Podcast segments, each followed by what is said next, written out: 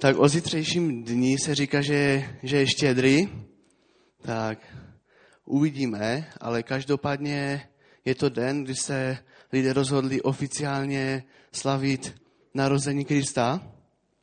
A my jsme trošku i tu scénku chtěli pojmout eh, nějak tímhle směrem.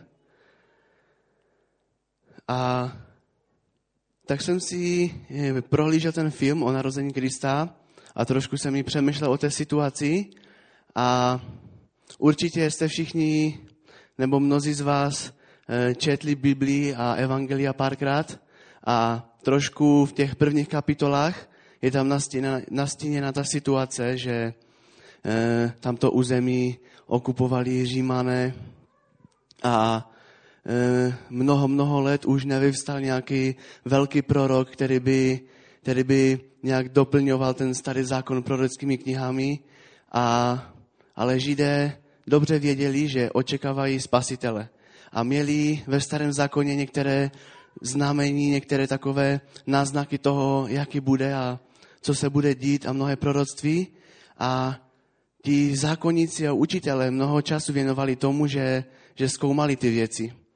A najednou si představte, že v téhle době jsou pastýři, a jsou tam někde na těch pastvinách a najednou k ním se stoupí anděl a říká jim, že zrovna teďka se nastal ten čas, na které už tolik let čekají, že přišel spasitel a vykupitel a teďkom, jak ten anděl odešel, tak se tam objevili nebeské zástupy a chválili Boha a najednou se všechno jak by rozplynulo a oni tam zůstali. A řekli si, tak pojďme a budeme se podívat do Betlema na, na našeho spasitele. A možná cestou přemýšleli, jaký, jaký vlastně bude. A jak to bude vypadat. A možná už trošku přemýšleli, jak bude vypadat to místo, kde se narodil, jak budou vypadat jeho rodiče. A možná už se podívali tak 10, 20, 30 let dopředu, jaký, jaký bude ten vykupitel. Možná, že svrhne tu římskou vládu a posadí se někde tam na trůn místo těch králů, anebo zaleze do chrámu a v chrámu bude vysedávat celý život a jenom bude psát nějaké spisy a měli lidé různé představy. A dneska zhruba těch 2000 let a možná už i něco navíc od té doby, co se to stalo, lidé mají úplně podobné představy. Podobné předsudky a podobné představy, které jsou značně zkreslené.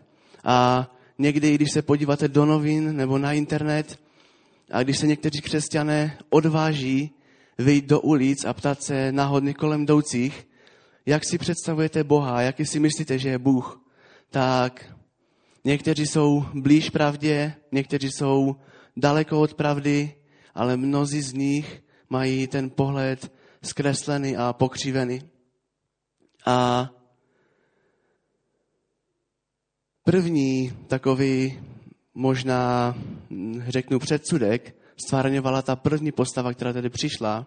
A to byl Bůh, který byl podobný jako mnozí farizeové a zákonníci, kteří, byli, kteří figurovali v Novém zákoně.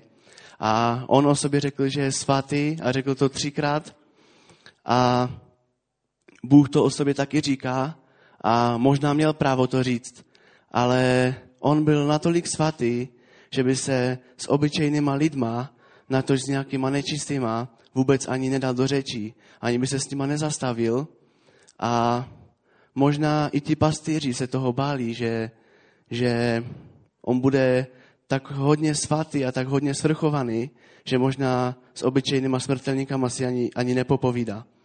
A dneska mnoho lidí nechcou přijít k Bohu, protože říkají, že, že jsou moc hříšní, že jsou někteří možná nečistí, někteří dokonce hovoří o jakémsi prokletí a nechcou přijít k Bohu, protože si myslí, že on je moc svatý a možná natolik svatý, že by je odsoudil.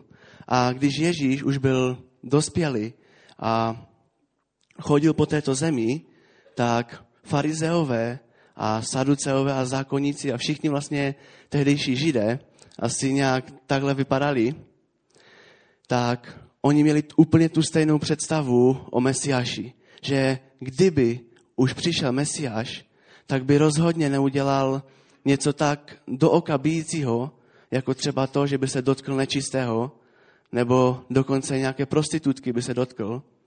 A přečtěme si pasáž z Marka 2. kapitoly od 14. verše.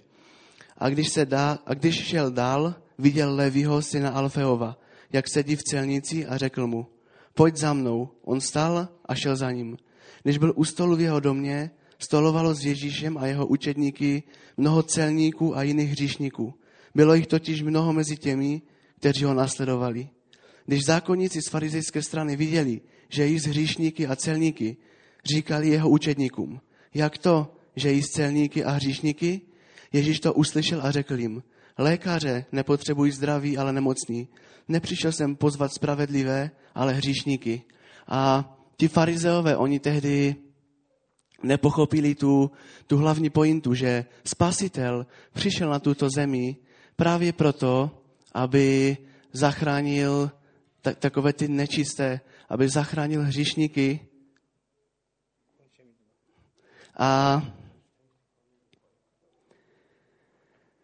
a pravda je, že Bůh je svatý, ale není tak svatý, aby se z hříšníky vůbec jakoby nezahazoval. A to oni tehdy potřebovali pochopit. A představte si, že farizeové to byla vzdělaná vrstva tehdejší doby. To byli lidé, kteří zákon znali tam a pospátku a myslím si, že bychom mnoho, mnoho let museli studovat memorizy, abychom se vyrovnali jednomu takovému znalci zákona.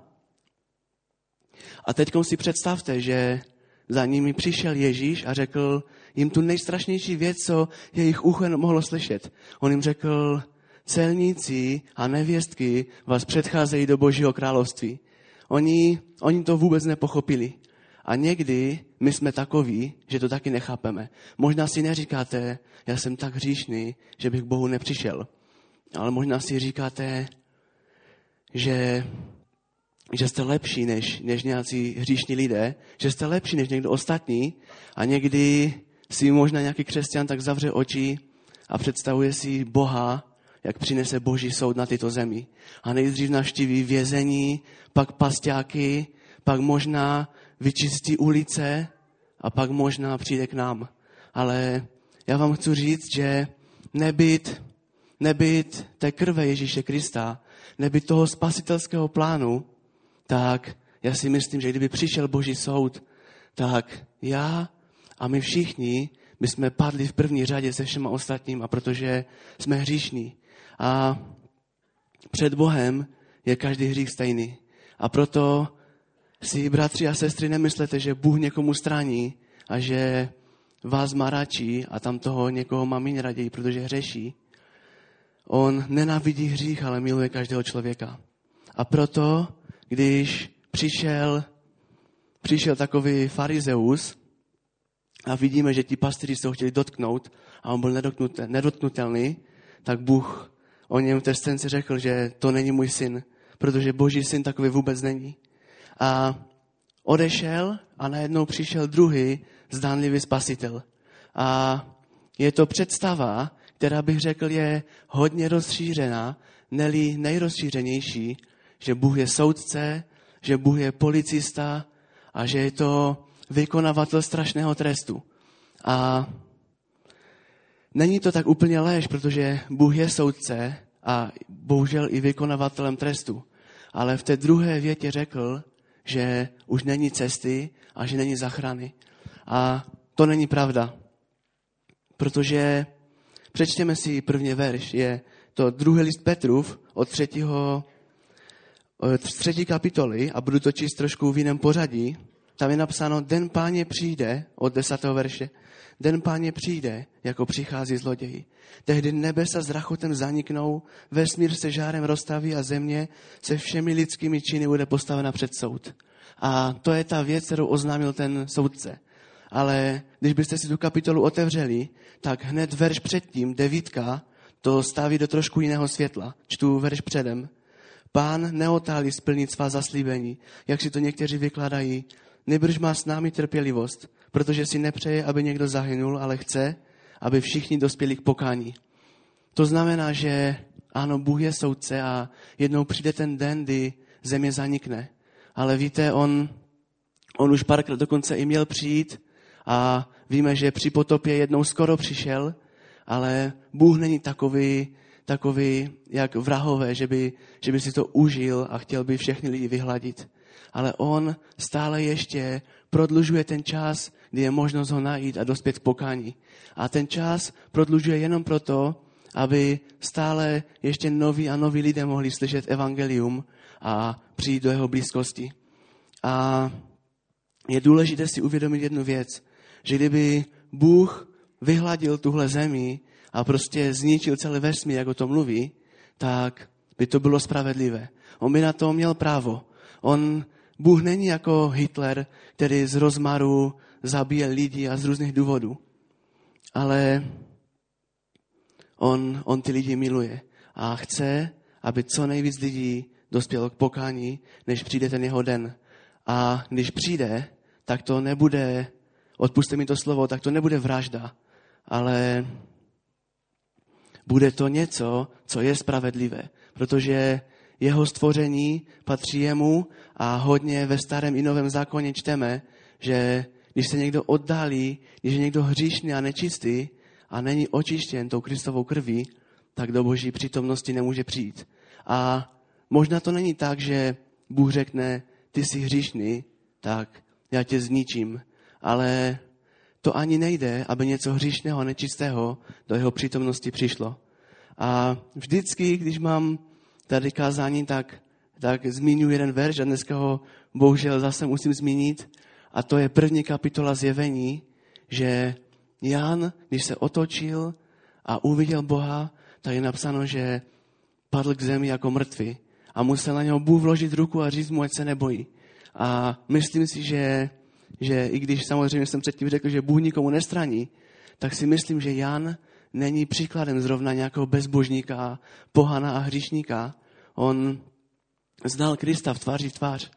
A najednou, prostě když uviděl toho Boha, tak padl k zemi jako mrtvý. Taková to je svatost. A teď si představte, že tam někdo přijde a bude mít neodpuštěný hřích na svém kontě. Takový člověk nemá šanci a bude oddělen od Boha a to je peklo. Oddělení od Boha, to je to peklo, o kterém se Bible zmiňuje mnohokrát. A aby to nepřišlo už dneska, tak Bůh stále ještě dal čas k tomu, aby byla ta možnost ho potkat. Takže ten druhý, ten druhý spasitel, co tady přišel, to taky nebyl Boží syn. A někde, možná trošku mezi, je ten pravý charakter Boha.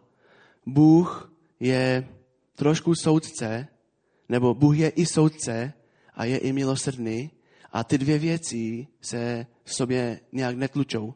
Bůh není někdo, kdo trpí nějakou schizofrenii nebo rozvojenou osobností, protože lze milovat a lze být i ten soudce a dokonce i ten, který vykonává trest.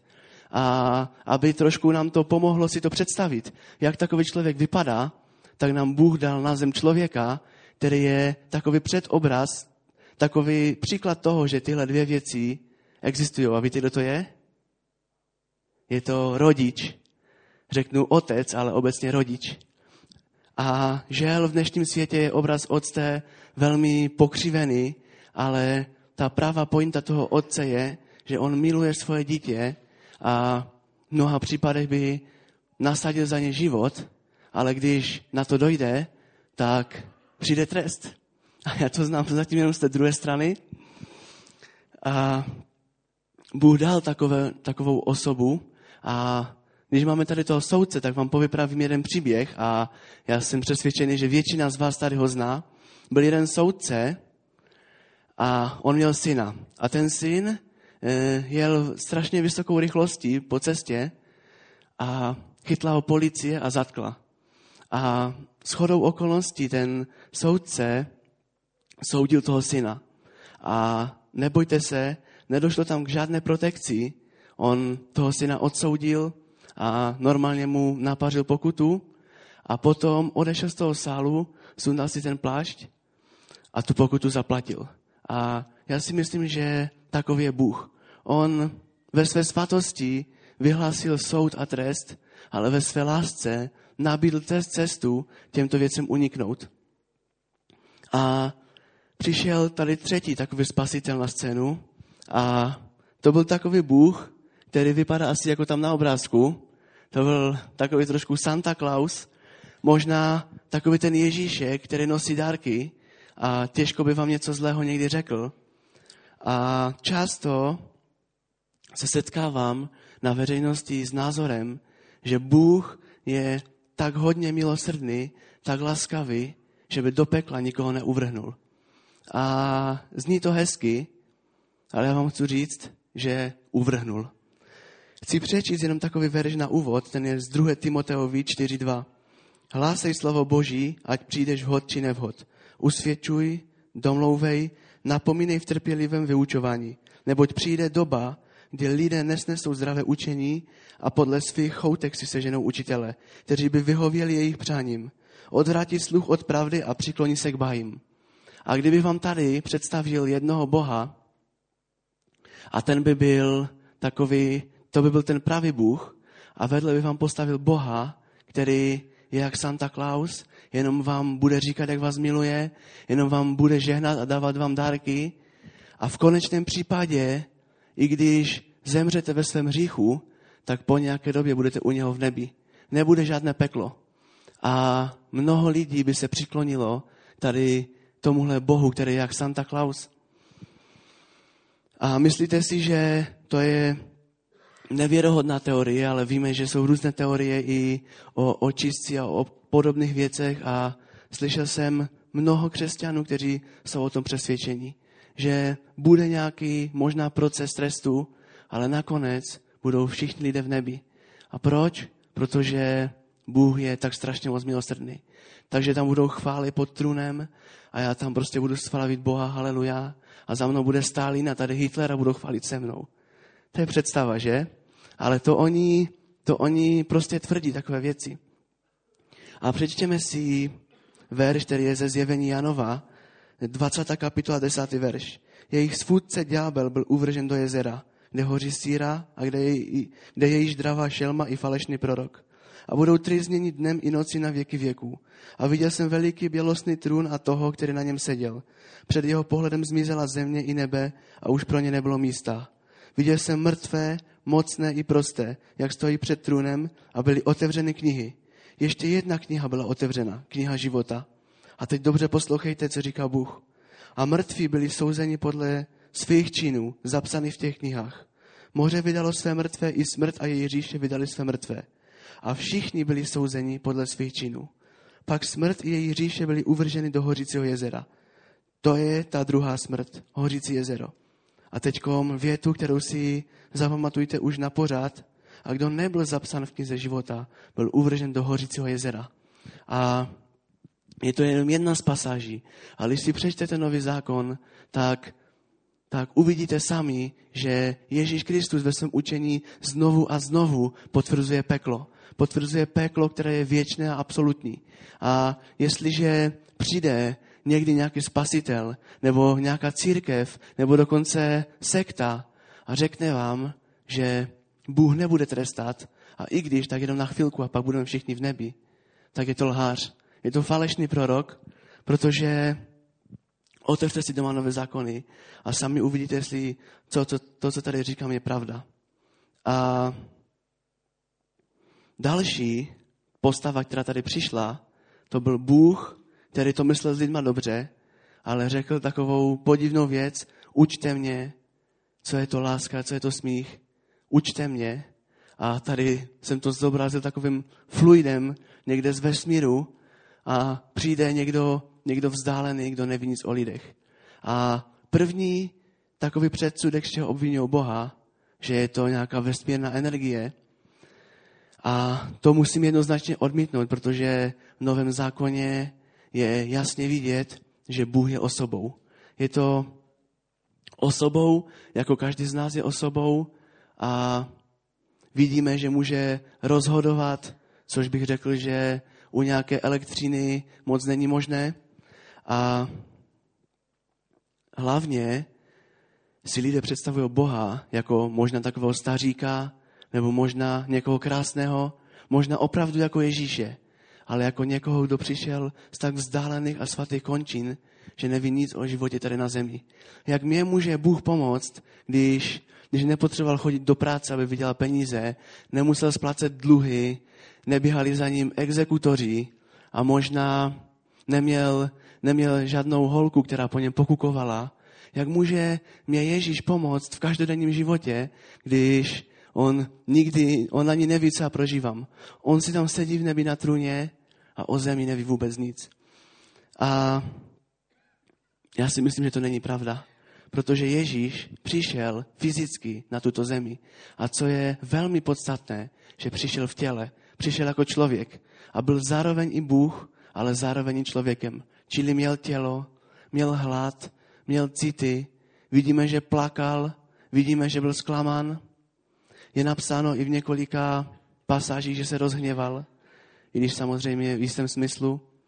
A vidíme, že měl i fyzické utrpení, opustili ho přátelé, rodina ho nepochopila, byl zrazen, dokonce lid, ke kterému přišel, aby je zachránil, tak ten sám ho odsoudil. A už vůbec tady nemůžeme hovořit o tělesném utrpení, protože je jen velmi málo lidí na této zemi, kteří tělesně si zašli v utrpení tělesném ještě dál než Kristus. A proto neříkejme, že je to někdo, kdo nám nemůže porozumět, kdo nemůže porozumět každodenním problémům. Židům 4, 15 a 16. Nemáme přece velekněze, který není schopen mít souci s našimi slabostmi. Vždyť na sobě zakusil všechna pokušení jako my, ale nedopustil se hříchu. Přistupme tedy směle k trůnu milosti, abychom došli milosrdenství a nalezli milost a pomoc pravý čas. On si prošel stejnými věcmi jako my a dokonce byl pokoušen.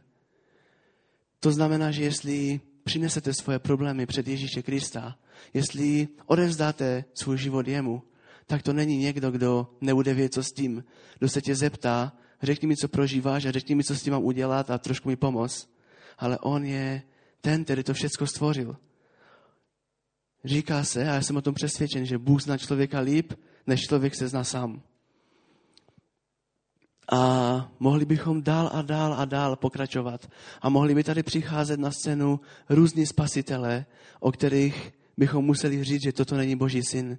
Není to nějaký starý děda, který má nějaké dvě berle, aby se vůbec mohl pohybovat. A není to ani, ani nějaký militant nebo voják, který nemá nic jiného na práci, než vést někde války. A není to ani takové fluidum, jak jste viděli, ale je to takový Bůh, jak jste viděli tady na tom projektoru. Je to, je to Bůh, který, který ano, přináší trest, ale přináší milost. A který se sklání k lidem.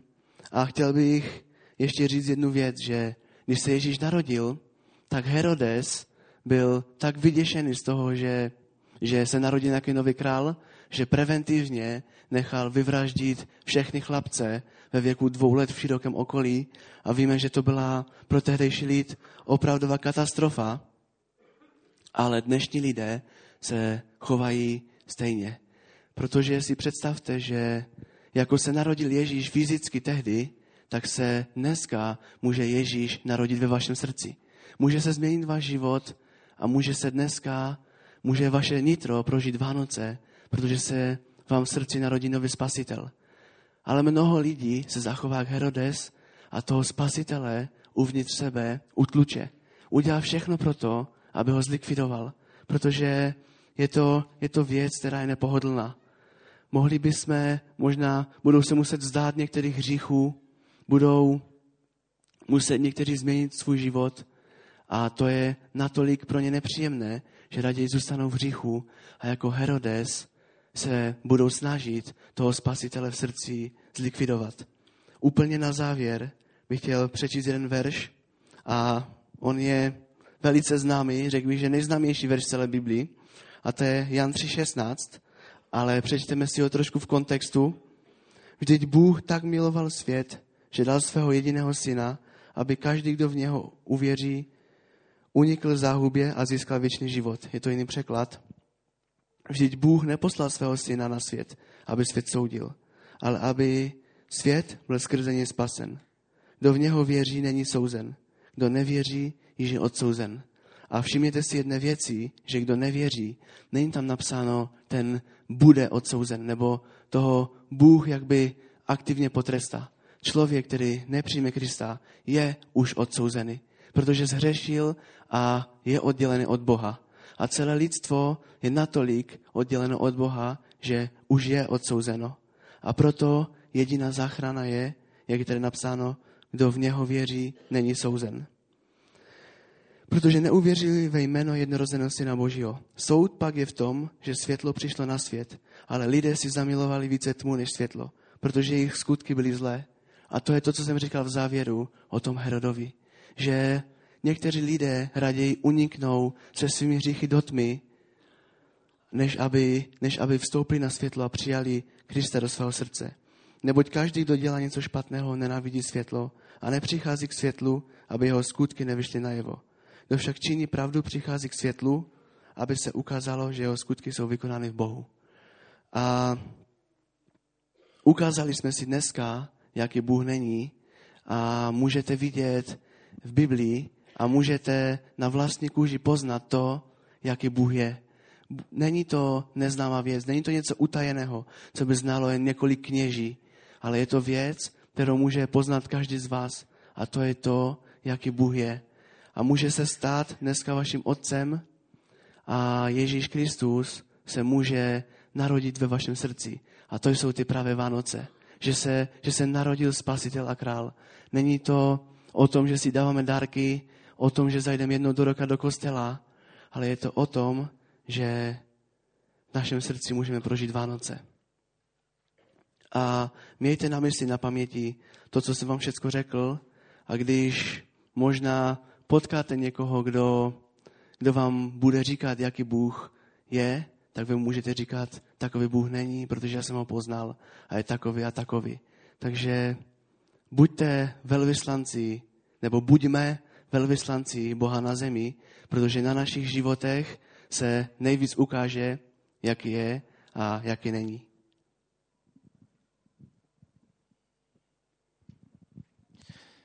Děkuji Bogdanovi za slovo i za scénku. My tu scénku ještě budeme mít možnost uvidět eh, na první svátek Vánoční, pak už i se zvukem, věřím.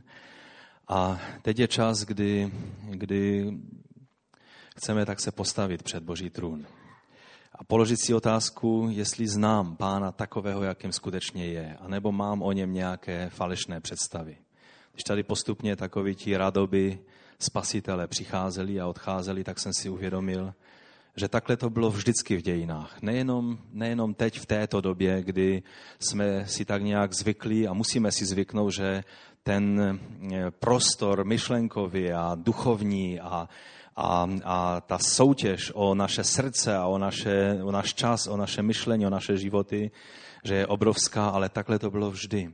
I v době, kdy pán Ježíš přišel na tento svět, tak nebyl jediný, kdo si nárokoval, že je božím synem. Třeba císař v Římě, on byl pokládán za božího syna. Proto křesťanství bylo takovým ohrožením pro římskou říši a proto bylo tak potíráno. Protože křesťané říkali jednoduchou pravdu, není božím synem ten, který sedí na trůně v Římě, není to císař, kterém, o kterém se věřilo, že je Bůh i člověk v jedné osobě, ale je to Ježíš, který z mrtvých stal a který sedí po pravici otcově. A pro tuto jednoduchou pravdu byli obrovským způsobem pro následování. A tak povstaňme před pána teď. A pokud máme jakékoliv falešné představy, pokud jen tak spoléháme na to, ale teď Bůh by nebyl tak, tak eh, hrozný, aby, aby poslal eh, někoho do pekla, tak nějak bylo a nějak bude, nějak to dopadne. Já vám chci říct, když dnes nevíš, jak to dopadne, tak to nedopadne. Dnes potřebuješ vědět, jak to dopadne. Dnes se potřebuješ postavit před Boží tvář a říct, pane, odpust mi mé hříchy, přijmi mě do svého království. Přijmi můj život do své ruky. Zabydlí se v mém srdci. Když by se Ježíš mohl narodit, jak řekl Bogdan, v našich životech. Pokud je tady třeba jeden člověk, který to ještě neprožil, tak ti ze srdce přeji, abys to mohl prožít teď, dnes. Aby si tyto Vánoce, připomenutí času, kdy se Ježíš narodil, i když samozřejmě eh, to nekoresponduje s datem, je to symbolické datum, tak kež by skutečně pán se mohl narodit ve tvém životě a mohl se stát tvým spasitelem a pak taky tvým soudcem, protože ti, kteří ho přijali a kteří přijali slovo Boží o něm, tak přešli ze smrti do života. Nepřijdou na soud, ale mají život. A tak já tě, pane, prosím za každého jednoho, kdo jakýmkoliv způsobem dnes ještě neví, jak to je. A jen tak spoléhá, že to nějak dopadne. Pane, dej milost, abychom před tvou tváří, která je svatá a pro jakýkoliv hřích nepřístupná, ale tvá náruč je otevřená pro každého hříšníka, kterého chceš přijmout a kterého, kterého chceš přivést k pokání, aby litoval svých hříchů a chceš mu dát nový život. Já tě prosím, aby každý, kdo, kdo má tuto potřebu, aby teď se mohl sklonit před tebou a vyznat tebe jako pána. Pane, my tě chválíme, že ty se nám dal poznat.